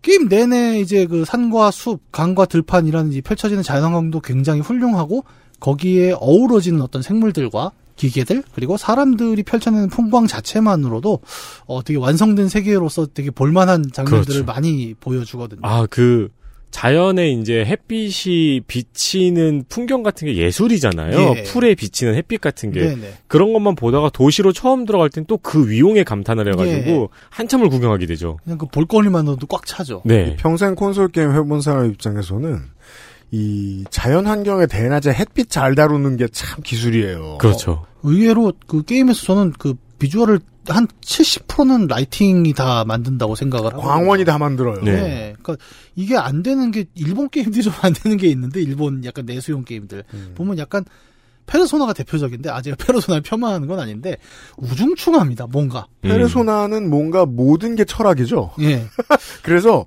그래픽도 철학이에요. 페르소나는 나중에 한번 제가 꼭 다룰 예정인데 그거는 매체 철학 얘기예요 게임 자체가 음, 음. 네. 뭐 그 얘기는 나중에 한번 하고 일단 그 오늘- 얘기는 김민아한테 시켜도 잘할 거야. 아 그럼요 예 별 알맹이가 없어요. 거기는 약간 친일파잖아요 그렇죠. 예. 인정해요 본인이. 정치도 약간 친일파. 아니구나. 자민당 좋아해요. 예. 자, 너무 잘 알아요. 어쨌든 뭐 우리가 게임 방송이 아니기 때문에 이제 그 그래픽 이런 얘기 한참 할 건 아니고 네. 어 그 중요한 건 이제 그 되게 잘 만들어진 전투 씬과 전투 씬 사이를 되게 정밀하고 유기적으로 엮어가는 그 스토리 라인 네. 그리고 이런 되게 게임에 보면 거대 로봇들이 나온단 말이죠. 그 거대 로봇의 활로 맞서는 주인공 전사의 이야기를 설득력 있게 만들어내는 배경이 뭘까?에서 나오는 그 세계관 그리고 설정. 오늘 이제 그런 얘기를 좀 하다가 결국 따라가 보면은 이제 게임 얘기가 아니죠 또. 음. 예, 오늘날 무엇이 이 상상을 가능케 했는지라는 질문에 좀 도달을 해보려고 합니다. 그렇습니다. 음, 게임을 하다 보면 어느 순간부터는 테어블레스트 화자, 화살만 쓰게 되죠. 예. 저 일단 게임의 개- 기본 세계관을 한번 말씀드려 보죠. 기본적인 배경은 대자연이 살아 숨쉬는 어떤 그 산과 들판 속에 있는 부족 사회입니다. 대자연이에요. 처음 시작하면 주인공이 한 소녀가 있어요. 되게 어린 소녀가 막 왕따를 당하죠. 네. 그러다가 쫓기다가 어디 굴러 떨어집니다. 어, 그냥 사람들 보면 이제 가죽 옷 입고 활 들고 창 들고 막 이렇게 대충 뭐 고대 부족 사회쯤이 될 것 같은데 주인공이 떼굴떼굴 굴러서 어디 동굴에 떨어졌는데 뭔가를 주워요. 네. 하얀색 약간 플라스틱 같은 느낌이죠 뭔가 그거를 삼각형으로 돼 있는 건데 이걸 주워다가 귀에다 살짝 꽂습니다. 근데 꽂자마자 놀라운 광경이 펼쳐져 갑자기 찌릭찌릭하는 막 우리가 알고 있는 그 현대 디지털 인터페이스 같은 게 막 펼쳐지더니 갑자기 내가 손오공이나 T800이 됩니다. 예. 주인공 눈앞이 확 바뀌어요. 네. 뭔가 마치 T1000이 보는 그 화면. 그렇죠. 예, 그런 게 나타나면서 아이언맨이 돼요. 네. 어, 마치 우리가 요즘 말로 하는 그 증강현실 네. 혹은 어, 조금 옛날에 얘기했던 드래곤볼의 스카우터 그렇죠. 같은 걸 끼고 있는 느낌을 딱 준단 말이죠. 그거 보고 처음에 스카우터라고 말하고 싶으면 입 다무세요. 누가 듣고 있으면 친구 다 잃어요. 근데 이제 뭐 안 해보신 분들은 자비스보다 조금 더 신식이에요. 예, 예, 예. 훨씬 더 신식이야. 그렇죠. 말, 말도 잘해요. 또 듣다 네. 보면. 아니, 근데 활 던, 활 쏘고 창 던지는 사회에서 이게 무슨 홀로렌즈가 나오는 게 말이 되느냐. 음. 호라이즌 제로돈의 시대는 고대 사회이지만 우리가 알고 있는 그 고대 사회가 아닙니다. 그렇죠. 시간대로 설명을 하면 대략 지금 우리가 사는 문명으로부터 천년 뒤의 미래의 이야기예요. 네. 미래가 오히려 지금보다 좀 자연 친화적인 경우는 우리가 뭐 만화 미래소년 코난에서도 영화에서도 많이 보고요. 예, 예. 그러니까 우리 인류가 이루어 놓은 지금까지의 문명이 어떤 것을 계기로 한번 와장창 무너지고 난 다음에 인류가 새로 시작한다는 내용의 그림. 네. 인류가 아니라 원숭이가 시작하는 영화도 있고요. 그런 건. 그렇죠. 그 도망가다 보면 막 자유의 여신상 나오고 그- 막 그러죠. 그렇죠. 네. 예. 어, 이건 스폰데? 다 보셨지 뭐. 그 프리퀄 영화 몇 개가 개봉을 했는데요. 이미. 네, 네, 네. 아, 이 얘기를 드리는 건 오늘은 굉장히 스포가 큰 게 많습니다. 네, 스포 주의하십시오. 네. 뭐 아예 앞부분엔 없어요. 경, 경고만 드릴 거예요. 내일부터가 다 스포예요. 네. 네. 어, 이 천년 뒤의 세계는 뭔가 알 수 없는 이유로 인해서 지금의 우리 현대 문명은 이미 싹 멸망을 했어요. 네. 그 김성모 만화가의 표현대로 대충 세계가 한번 멸망한 뒤의 그렇죠. 이야기입니다. 왜 대충인지는 아직도 미스테리죠. 멸망의 2대 클리셰죠. 대충 세계가 멸망한 뒤하고 예. 이제 그리고 지구는 멸망했다. 그렇습니다. 멸망은 했다. 네, 어쨌든 멸망했습니다. 그리고 그 스- 거기 멸망에서 살아남은 몇몇 사람들이 간신히 대를 이어오면서 이제 다시 인류 사회가 조금 구축이 된 즈음인 것 같아요. 그 힌트를 몇 가지를 주죠. 이 네. 포커스를 줍는 곳도 네. 장소도 이제 옛날에 어 여기 인류 문명이 있었네 싶은 장소고 예. 등장인물들의 옷 가죽 같은 거를 꿰매는 옷을 자세히 보면 중간 중간 카본 같은 네. 조각을 엮어놨어요. 예. 그 갑옷 같은 조각들 보면은 네. 탄소 섬유가 엮여 있다. 예, 뭔가 우리에게 익숙한 소재들로 기워 붙인 것들이 나오죠. 네. 예. 아니 가죽이나 나무나 뭐 청동이 아니라 네. 카본이야? 딱 봐도 알아요, 진짜. 이건 뭔가 신소재다. 네. 근데 아무 생각 없이 보면 예. 그래픽 구리구만 이러는 사람들이 있어요 처음에는 어. 뭐야 저게 이러면서 TV를 좀 해상도 좋은 걸 쓰셔야 됩니다. 네. 그 아까 그 주인공 소녀가 주운 작은 장비도 아마 그래서 그 천년 전에 기술 문명이 뭔가 만들어놨다가 남긴 거겠죠. 그렇죠. 일종의 유물일 겁니다. 호라이즌 제로던의 세계는 그런 시간대입니다. 그 들판을 나가보면 확 오는데 이 세계의 야생위에는 그 동물들만 있는 게 아니에요. 그 쿵쿵거리면서 걸어다니는 거대한 기계 야수가 이 세계의 중심에 있습니다. 걔는 딱 봐도 기계예요. 예. 기계가 마치 자기가 야수인 것처럼 음. 야수의 탈을 쓰고 네. 풀도 뜯어먹고 그렇죠. 뭐 사냥도 하고 이렇습니다. 풀을 뜯어 먹어요. 예. 흙도 파먹어요. 맞아요. 뭐 엄마제 흙 먹어도 아니고 네. 막 흙을 파먹는단 말이에요.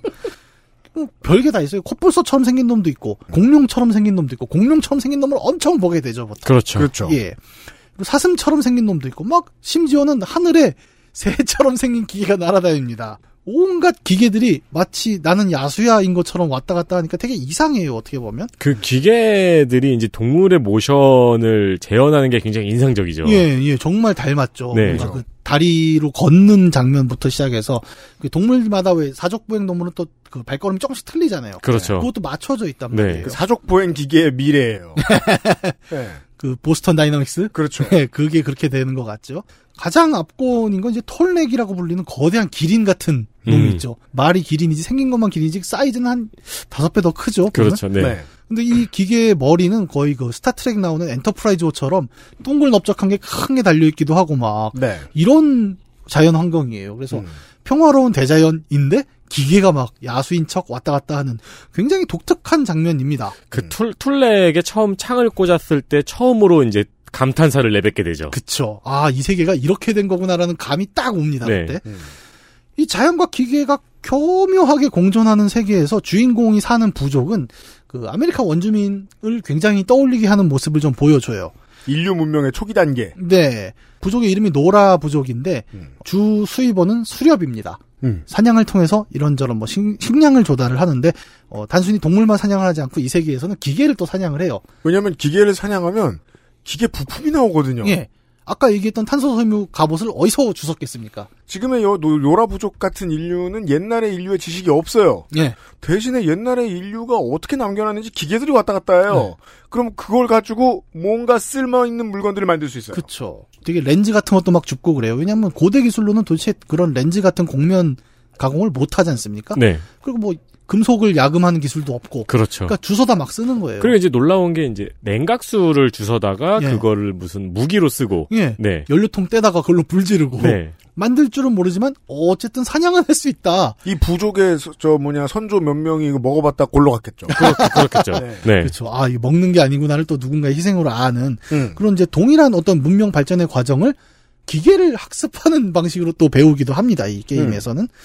이 사람들의 그 노라 부족이라는 곳은 이제 수렵을 통해서 그걸 먹고 살고 종교도 있어요. 만물의 어머니라는 존재를 이제 숭앙하고 있는 종교가 있어요. 예. 그리고 그 종교는 재정일치로 운영되는 부족의 사제단에 의해 운영이 되죠. 음. 이 부족이 또 신화가 있습니다. 그래서 거기서 이제 과거 문명의 약간 어, 얼핏 그림자를 좀 볼 수가 있는데 고대에 뭔가를 만들었다는 사실을 알고 있죠. 그리고 그 문명을 철의 문명이라고 불러요. 예, 이 신화에 따르면 기계가 주는 편안함에 물들어서 이 사람들이 아주 기계 악마에게 그냥 다 정신이 나가서 멸망을 당했고 그 와중에 위대한 만물의 어머니로 불리는 한 뭐 신인지 인간인지 모르겠는 사람이 기계 악마를 물리쳐서 우리가 살아남았다라는 신화를 갖고 있습니다. 그걸 잘 기억하고 플레이하면 됩니다. 네. 네. 뭐 스포가 안 되는 선에서 이 설화를 좀 얘기를 하면 이제 현대 문명의 몰락 그리고 그 뒤를 이어주는 이야기가 담겨 있죠. 어, 이 노라 부족의 지하에는 성소가 있거든요. 그 땅 지하에 음. 가보면 거대한 철문이 하나 있습니다. 이게 아마 뭐 우리 시대 연구소 철문 같은 거겠죠. 네. 이 철무는 이 종족의 탄생지로 좀 신성시가 되는데 어, 노라 부족은 여성 중심의 사회 구조예요. 제사장도 다 여성이고 장로도 다 여성입니다. 왜냐? 중반부에 주인공이 철문 앞에 간단 말이에요. 네. 그러면 여성의 목소리로 뭐라고 얘기하냐면 유전자 체크 중, 레지스트리 검사 중 이런 소리가 나옵니다. 신의 목소리죠. 예. 사람들 뭐 레지스트리가 뭔지 어떻게 알아? 근데 그 플레이하는 우리만 아는 거예요. 네. 이 사람들 은 모른단 말이에요. 그러면 어떻게 받으느냐? 신탁이 내렸다. 그렇죠. 예. 만약에 지금의 인류도 그래서 기계 문명만 남겨놓고 사람들이 갑자기 사라진다. 네. 그러면 이럴 가능성이 높아요. 아, 그럼요. 그러면 왜냐하면 말하는 기계는 다 여성이거든. 신의 이름은 높은 확률로 시리가 되겠죠. 아, 그렇죠. 그래서 말하면 안 되죠. 이름을. 어, 아무나 부를 수 부- 없죠. 네, 함부로 사장만 부르- 불러야죠. 그래서 이 서울 촌놈들이 부산 지하철 타고 깜짝 놀라는 거예요. 가끔 남자가 말하거든요. 감사합니다. 여긴 서울도 가끔 다른 종교인가봐. 고장 나면 그거 하잖아요. 그 전에 계신 승객 여러분 이 열차는 그건 이제 아 저기서 사람이 얘기하는구나 하고 알잖아요. 목소리 비컴 휴먼이죠. 네. 앞 열차로 잠시 정체하고 있습니다. 그 성우 덕후 분들 있잖아요. 네. 예, 그 저기 서브컬처 덕후에서 이제 성우 덕후로 나가신 분들은 이 열차 성우도 다 알고 계시잖아요. 아, 진짜? 그래요? 네, 열차 성우도 다 알고 계시고 그 성우가 했던 작품도 다 알고 있고. 멋있다. 네, 그게 이제 기계화되면서 어느 부분이 변화가 되는지도 다 알고 있어요. 하여튼 지금 저 유피디님 지적한 대로 되게 그런 부분이 있죠. 우리가 되게 일상적으로 접하는 대부분의 안내 방송이 여성 목소리다. 음. 라는 점이 이 게임에 되게 재밌게 걸쳐 있죠. 네. 네. 그래서 이제 여신을 숭배하는 사회가 돼버린 거죠. 어떻게 보면. 음. 어, 어쨌든 요런 장치들을 보면 이제 인류가 남긴 어떤 자동화의 흔적 같은데 음. 노라 부족은 이걸 신탁으로 받아들이면서 자신들의 사회를 구축하게 된 겁니다. 네. 요런 사회에서 살아가고 있는 우리 주인공의 이름은 에일로이입니다. 음. 어, 인트로에서 어린이로 나오다가 이제 게임 중반부터는 본격적으로 이제 어, 성인에 가까운 모습이 돼서 모험을 수행을 하죠. 아, 꼬마 에일로이가 어른이 되는 장면이 아주 기가 막힙니다. 네, 그거 한번 보세요. 그것도 멋있는 장면. 연출이 네. 멋있죠. 네. 네. 어, 여성이 중심이 되는 사회에서 이제 저는 그 에일로이- 장면을 미러스 엣지에서 따왔다고 생각해요. 아, 그럴 수도 있겠네. 한번 팡 뛰었더니 네. 아이고 말하면 안 돼. 아, 예. 멋있는 장면이에요. 아, 멋있어요. 네. 여성 중심 사회에서 이제 에일로이는 전사의 역할을 수행을 해요. 이, 여자니까요. 예, 되게 재밌어요. 그래서 음. 그 기계들이 막 마을로 쳐들어온 순간이 있는데 기계가 폭주를 해서 그러면 그 친구 중에 남자애가 있습니다. 음. 재봉사예요. 음. 근데 남자한테 가서 그래요. 야, 여긴 재봉사가 있을 곳이 아니야. 빨리 도망쳐. 막 이러고 그죠. 예. 옛날 인류라서 네. 우리의 범위가 좁아요. 네. 네. 걔막 도망갑니다. 어, 음. 우리가 알고 있는 그 남녀의 클리셰가 완전히 뒤집혀 있죠. 그렇죠. 재밌어요, 되게. 그 슬프게도 그 재봉사 친구가 만들어준 옷은 넘나 구리죠. 예. 그, 참, 그, 역시 가까운 사람이 만들어주는 건 이제, 도- 아이템은 돈 주고 사야 된다. 어, 맞아요. 그렇죠. 네. 땡밥이에요, 실력. 에일로이 자체도 이미 이제 주인공으로서 굉장히 강한 능력을 갖고 있지만, 음. 사실 이제 세계관 내 최강자로서 에일로이가 자리하는 중요한 도구는 앞서 잠깐 설명드린 그 귀에 꽂는 장치입니다. 그 삼각형. 예.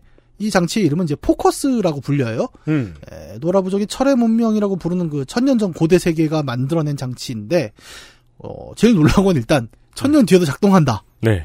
그 따라서 이것은 이제 파는 물건이 아니라 네. 뭔가 프로토타입일 가능성이 있다.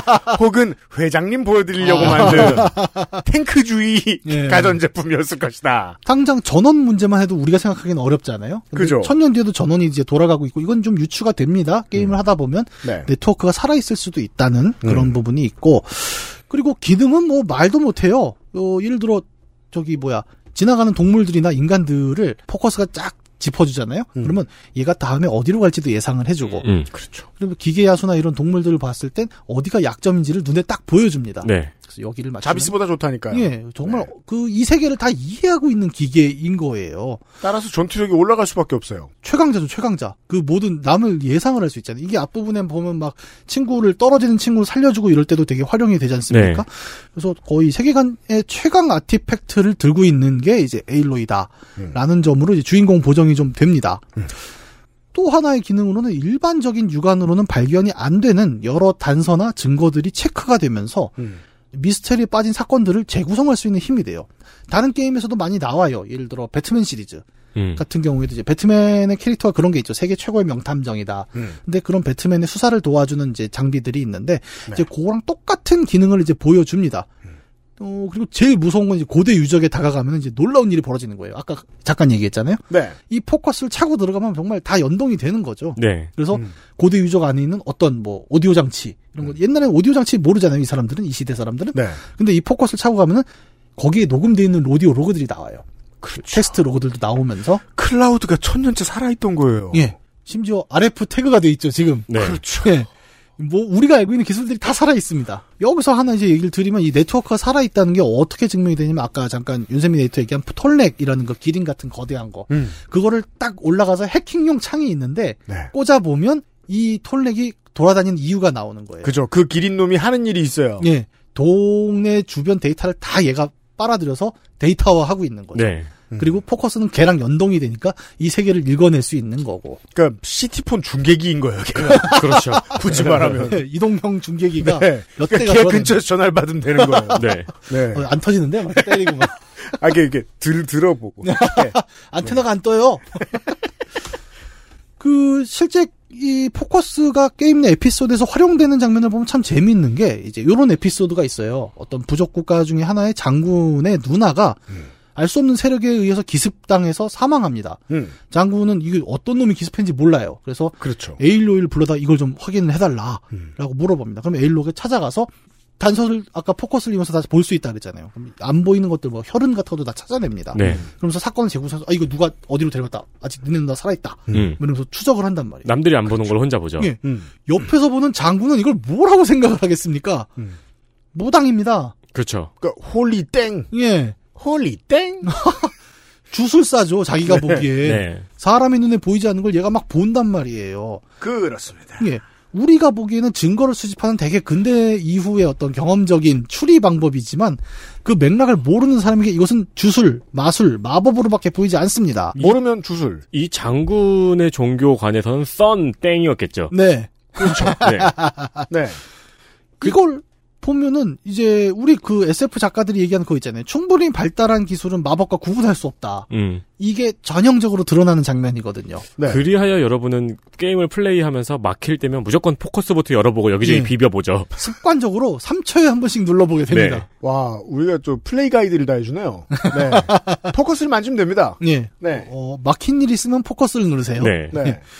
호라이즌 제로더는 이렇게 그 뒤집힌 시간대의 이야기잖아요. 어떻게 보면 그렇죠. 그러니까 미래이지만 과거 같은 이 배경을 통해서 그 아서 클라크가 얘기하는 기술과 마법의 구분이 불가능하다는 이야기를 굉장히 재밌게 풀어내거든요. 음. 우리는 플레이하는 우리는 이게 기술의 흔적이란 걸 알아요. 음. 하지만 게임 속의 인물들은 이게 뭔지 모릅니다. 아니, 당장 기계를 잘 모르는 동세대인들에게 마법처럼 보이는 어떤 것들을 설명해 주느라 피곤할 경험이 있잖아요, 우리는. 아 그렇죠. 네. 왜- 그래서 우리 가끔 그런 상상을 하잖아요. 뭐요? 지금의 휴대폰을 들고 20년 전 과거로 돌아가면 나 혼자 얼마나 신날까. 물론 네트워크망은 죽어 있겠지만, 그러니까 네. 뭔가 지금의 발달한 기술을 들고 과거로 돌아가면 뭔가 혼자 되게 먼치킨 같은 신남이 있을 거다라는 상상을 하잖아요. 네. 그걸 어느 정도 충족시켜줘요. 맞아요. 아, 그건 그래요. 네. 그러니까 그 케이블을 많이 들고 가야 돼요. 아이폰이 어, 그렇죠. 발크등. 그 휘발유도 갖고 와야 될 걸 아마. 그 발전기는 돌려야 될 거예요. 20년 전이니까 전기는 있어 와이파이가 없어 그러지. 아, 난 또 천년 전 생각했네. 그래서 요 사람들은 어, 에일로이를 가리켜서 어 주술사다. 혹은 뭐 성, 선지자다. 네. 약간 이런 식으로 바라보게 됩니다. 그러니까 단순한 전사의 개념이 아닌 거예요. 그렇죠. 포커스를 찾기 때문에. 네. 여기 이제 덧붙여서 얘기할 수 있는 게 이제 초반부에 이제 이야기가 밝혀지면서 나오는 것 중에 하나가 에일로이는 사람에게서 태어난 아이가 아닙니다. 그렇죠. 처음에는 그 얘기가 안 나오고 예. 얘가 배척을 당해요. 예. 근데 여기는 이제 여성 중심의 사회잖아요. 예. 그래서 제일 나쁜 말이 노라족의 표- 단어로 표현하면 엄마 없는이에요. 예. 엄마 없으면 천민이에요. 음. 그걸 벗어나기 위해서 이 아이는 전사가 됐는데 그렇죠. 성공을 하다 보니 주술사 취급을 받았더라 뭐 이런 거거든요. 예. 그래서 이제 그게 초중반에 밝혀지는 내용에 따르면 어 얘는 어머니가 누군지 모르는 애라서 아까 말씀드린 대로 그러니까 약간 부족의 외부인 취급을 받았지 않습니까? 그리고 어 초반 튜토리얼쯤에 발생하는 그 성인식 겸 전사 임명식에서 적들에게 습격을 받아요. 네. 알 수 없는 이유로 갖고 그 전사 후보자들이 많이 죽는단 말이에요. 음. 근데 어 여기서 되게 놀라운 사실이 밝혀지는데 에일로이는 그때 그 쳐들어온 전사들을 보면서 자기랑 똑같은 포커스를 차고 있다는 사실을 발견을 합니다. 네. 그렇습니다. 예. 거기가 약간 플레이하는 사람이 소름 돋는 장면이죠. 네. 어, 이게 유니크 아이템이 아니었어? 어, 그렇죠. 다 남, 아니, 그 왜냐면 걔들이 세지도 않거든. 네. 그, 그니까 잡몹이 차고 있는 아이템인 거예요, 어떻게 보면. 네. 그리고 그 네트워크가 연결이 되잖아요. 또 같은 장비니까. 거기가 또 이제 소름이 돋는, 아, 이것도 스폰인데, 그건 예. 플레이하면서 느껴보는 소름이어야 되는데, 예. 무전이 오잖아요. 아, 예, 예, 예. 그렇죠. 그러니까 서로 같은 모델인 거예요. 주파수도 음. 똑같이 쓰고. 그렇죠. 모델 번호 다르면 또 내가 보면 호환이 안 돼. 소, 소니 제품이면 절대 안 될 거야. 그래서 이제 미래에서 온 내가 혼자 막 플스4를 가지고 있었어. 네. 그 계속 싱글 미션만 했어. 네. 근데 어느 날 챌린저가 들어온 거야. 들어가니까 사람이 있는 아, 거예요. 아, 아, 아. 데스 스트랜딩을 혼자 하는데 I'm Sam 했더니 Me too. 그리고 막 내가 안 세워놓은 데 막줄 타는 거 있고. 줄 타는 거 있고 막. 그런 느낌이죠 지금. 버그인가? 윌슨! 하면서 부르짖는데, 저쪽 뗏목에서 누가, 왜! 윌슨 씨가? 네. 윌슨 스미스 씨가. 나! 이러면서. 아, 나 불렸냐? 그 사람 아파트에 있고. 알았어요. 그런 거야. 예. 그, 이, 내 두 개의 포커스가 연동이 되면서, 이제 자기를 쳐들어온 이 사람들의 목적이 밝혀지는데, 정확히는 아니지만, 걔들끼리 무슨 얘기를 하고 있냐면, 엘자베트 소백이라는 여자를 찾고 있다. 음. 엘리자베트 소백이라는 이름이 나옵니다. 예. 근데 이 여자의 이미지가 같이 나와요, 홀로그램으로. 음. 근데 에일로이랑 똑같이 생긴 거예요. 생긴 게 닮았어요. 머리 스타일만 다르고. 예. 저는 참고로 그 외국인 얼굴을 잘 구별을 못해서 처음에 동일 인물인 줄 몰랐습니다. 이게 보통 그 철문 앞에서 눈치채지 않나요? 아니 제가 의외로 좀 그런 눈썰미가 없어요. 그래갖고 저는 영화 보면은 그 외국인 여성들이 머리를 바꾸고 나오면 내용을 모릅니다. 그건 뭐 아내의 유혹이네요. 네. 어, 그렇죠. 어, 나는 되게 점, 점 찍어도 모르고 네, 네, 네. 네. 진짜 머리 좀 안 바꿨으면 좋겠어, 진짜. 이런 사람이 덜어 있어요. 예, 그 나만 그런 게 아니더라고 그게 음. 또. 근데 어 어쨌든 뭔가 자기를 닮은 사람을 추적하고 있었다는 사실을 아니까 소름 돋지 않습니까? 음. 그래서 이제 마을 장로들한테 얘기를 해준단 말이에요. 어, 그 장로들이 허허 이제 진실을 밝혀야 될 때가 왔구만 이러면서 음. 그 에일로이를 지하 유적에 데려가는 거죠. 그렇죠. 유적 앞에 세우니까 자연의 어머니잖아요. 그 목소리는 네. 음. 에일로에게 유전자 검사를 시작합니다. 를 들어가게 됩니다.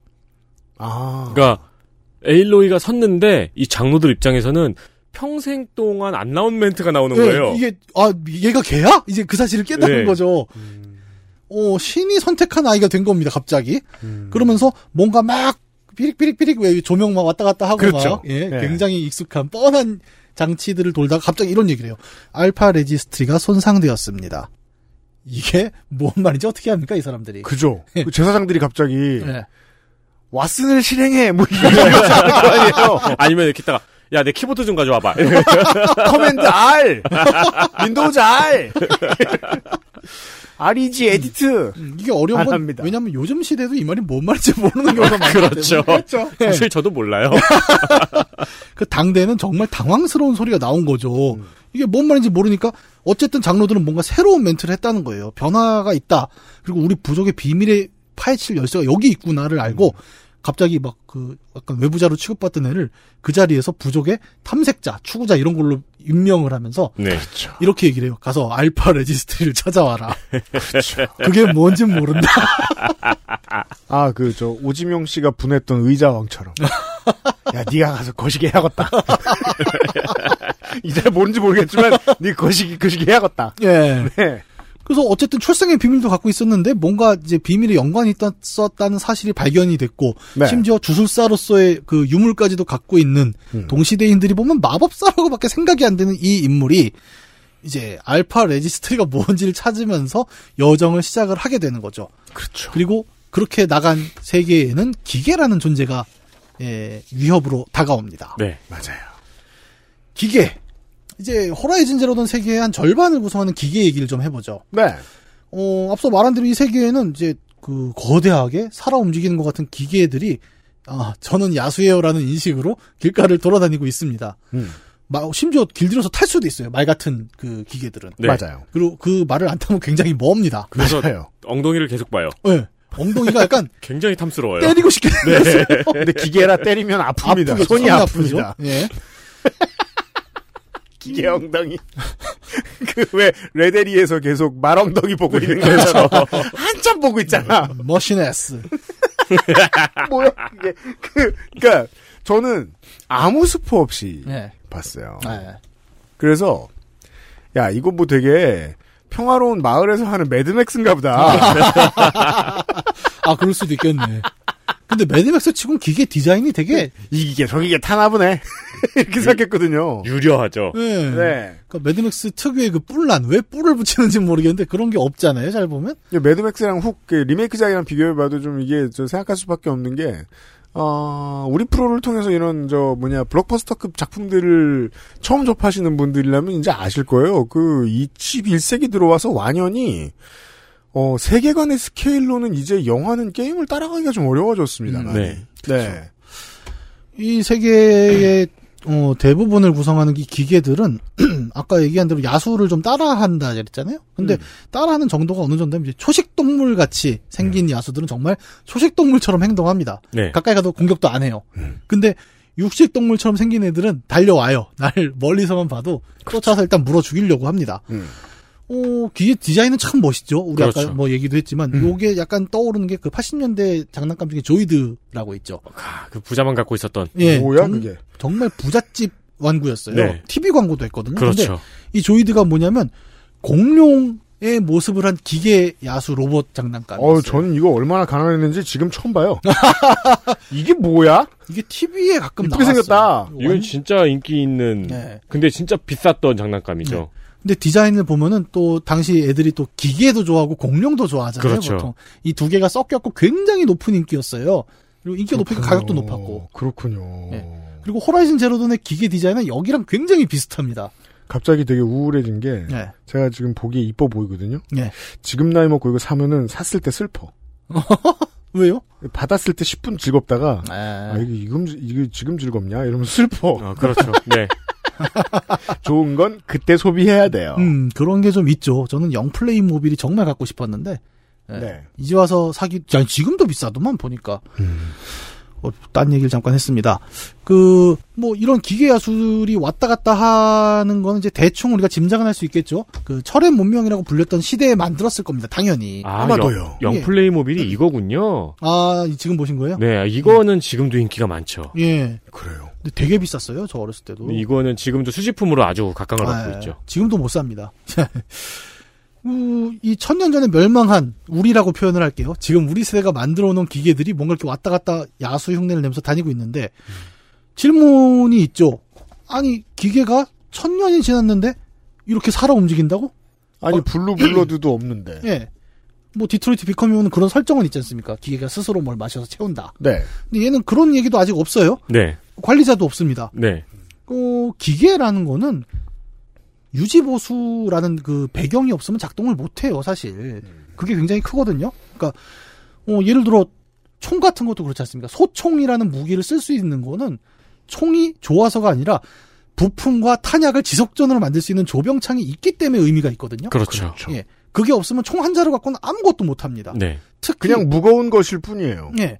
그러니까 기술이 고도화될수록 더 그래요. 예를 들어 그 저기 미국 개척 시대를 다룬 소설 중에 초원의 집이라는 소설이 있어요. 네. 거기 보면 이제 아버지가 사냥을 나가기 위해서 총을 쓰는데 음. 그 납을 녹여서 총알을 만드는 얘기가 나옵니다. 맞아요. 예. 근데 그 총알을 만들기 쉬워요. 왜? 간단한 라이플이거든. 음. 근데 만약에 5.56 나토탄을 쓰는 총알을 그렇게 납을 녹여서 만든다. 음. 총구가 단번에 막힙니다. 그렇죠. 5.56mm를 만들 수가 없어요. 그래서 아버지는 머리를 잃게 돼요. 억. 예. 그래서 그러니까 아 기- 소리를 못 내지. 모든 기계는 고도화될수록 그 유지 보수의 배경이 없이는 작동을 못 한단 말입니다. 네. 주인공은 아머리예요. 예. 네. 근데 여기서는 그 수많은 거의 막 야수들을 능가하는 개체수를 가진 기계들이 막 활보를 하고 있단 말이에요. 어떻게 된 거냐? 예. 그리고 무엇보다 궁금한 풀을 왜 먹어? 흙을 왜 먹어? 그 기계 풀 뜯어먹는 소리 하고 있는 거죠. 그러니까요. 진짜. 소리도 나요? 예. 도대체 이게 뭐지? 어떻게 저 많은 기계들이 이 세계를 활보하는 거지라는 궁금증이 게임 안에서 두 단계에 걸쳐 풀려요. 음. 첫 번째 단계는 게임 안에서 이제 던전 퀘스트처럼 구현된 가마솥이라는 공간이 있습니다. 네. 이게 저 게임을 하면서 다니다 본 주민들이 야 저기 가마솥이라는 게 있는데 그 근처에 가지 마 되게 위험해 거기 야수들이 엄청 많아 막 이래요. 왜 그런지 모르겠는데 가마솥, cauldron이라는 이름을 가지고 있는 어떤 지명이나 기계나 뭐 이런 게 나오죠? 예. 그럼 제일 중요한 겁니다. 예. 거의 모든 게임에서. 음. 이 콜드론이라고 표현되는 건 이제 한글로는 가마솥이라고 번역을 하는데 네. 요거는 약간 번역을 하면 헷갈리는 게 음. 우리가 가마솥이라 그러면은 그 약간 온두유에서 왜 두 두유 삶는 그 그렇죠. 한국식 가마솥 뚜껑. 제가 그거 혹은- 보고 왔잖아요. 네. 네. 뭐 아, 삼겹살. 삼겹살 구워 먹는 그런 가마솥인데. 어, 근데 온두유 가마솥은 삼겹살 하면은 수백 명, 수백 명까지는 거짓말이고. 예. 그 가마솥이 아니라 그게 아니다. 예. 그 어디서 좀 쉽게 설명이 되냐면 개구쟁이 스머프 만화 있죠. 네. 거기 보면 가가멜이 맨날 뭐 이렇게 약 실험하는 가마솥이 있어요. 약간 동그랗게 생겨갖고 무쇠로 돼서. 그 요즘 마녀 냄비요. 예, 예, 마녀 냄비. 네. 스마트들을 모두 잡아먹게 그거 할 때, 이렇게 목 섞고 있는. 네. 그 가마솥을 얘기합니다. 콜드론이란 건 그런 거예요. 음. 그래서, 어, 콜드론은 약간 마법적인 의미가 있죠. 뭔가 새로운 걸 만들어내는 연금술의 콜드론인 네. 거고, 어, 비슷한 개념이 어디 나오냐면 이제 다른 게임, 이제 문과 영웅 액션 게임 Alan Wake의 Cauldron 호수가 있습니다. 네. 그 주인공이 처음 그 이사 가는 집이죠. 그렇죠. 쓰고. 그 여행 가는 집이죠. 아, 여행 가는 집이죠. 네. 거기에서 Cauldron 호수가 없는 환영을 만들어내서 아내를 빼앗아 가죠. 아니, 그, 그걸까지 얘기하면 어떡해. 아, 그게 이야기의 아, 시작이야. 아, 그렇구나. 그리고 어차피 Alan Wake가 뭔지 아무도 몰라요. 제가 세상에서 제일 길게 플레이한 사람일 거예요, 앨런 웨이크를. 여튼. 근데 진짜 그 마녀 냄비는 항상 신비한 존재였던 게 예. 옛날 만화에서 그 마녀 냄비가 나오잖아요. 예. 항상 도마뱀이 들어 있었어요. 어, 그렇구나. 네. 부장이에요, 도마뱀. 뭐 개구리, 예. 눈알 이런 게 항상 떠 있었어요. 뭔가 이렇게 사람들이 싫어하는 것들을 잔뜩 그렇죠. 모아서 뭐 비듬도 넣고 막 악마의 비듬 막 이런 거. 근데 어쨌든 이 콜드론이라는 건 그래서 뭔가를 자꾸 마법적으로 만들어내는 공간이라는 의미인 거죠. 네. 그게 호라이즌 제로네 던에서 어, 그 미래이지만 과거인 사람들이 아, 저기 가마솥이 있어라는 말의 의미입니다. 음. 뭔진 모르지만 뭔가 계속 만들어지고 있다는 거예요. 그렇죠. 예.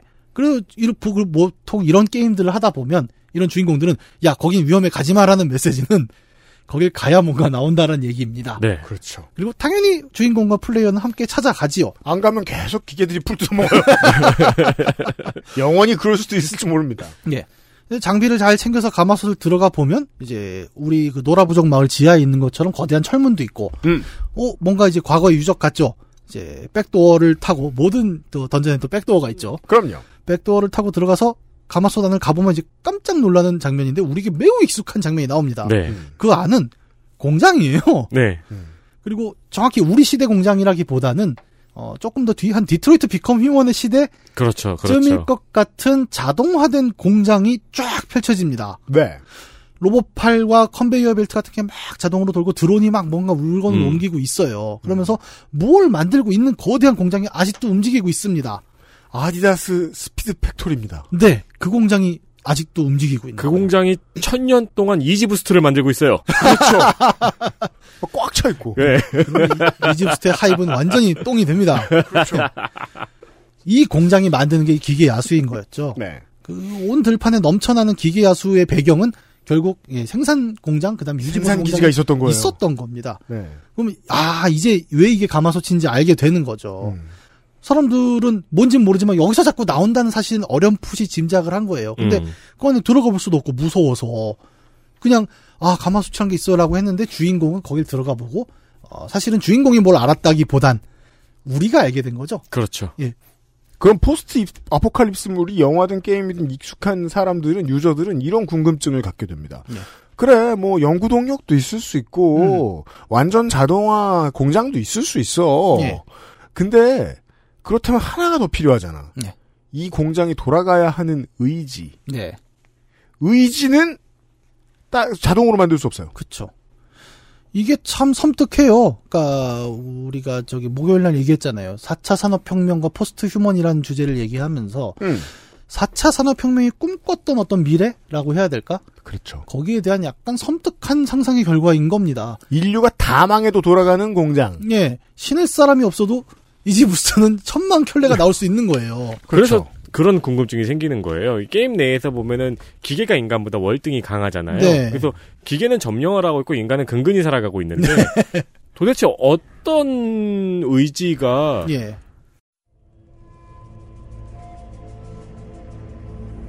지구를 인간의 것이 아닌 기계의 것으로 만들려고 한 거지?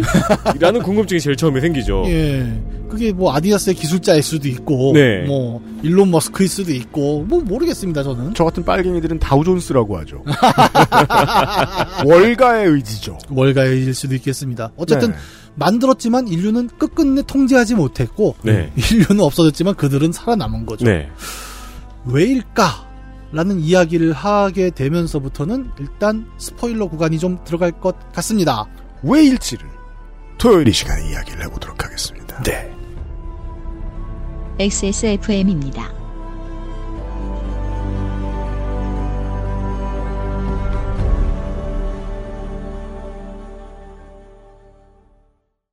안 괜찮으시죠? 관절 건강에 도움을 줄 수도 있는 무르핀이라면 도움을 드릴 수 있어요. 관절 건강엔 무르핀이니까요.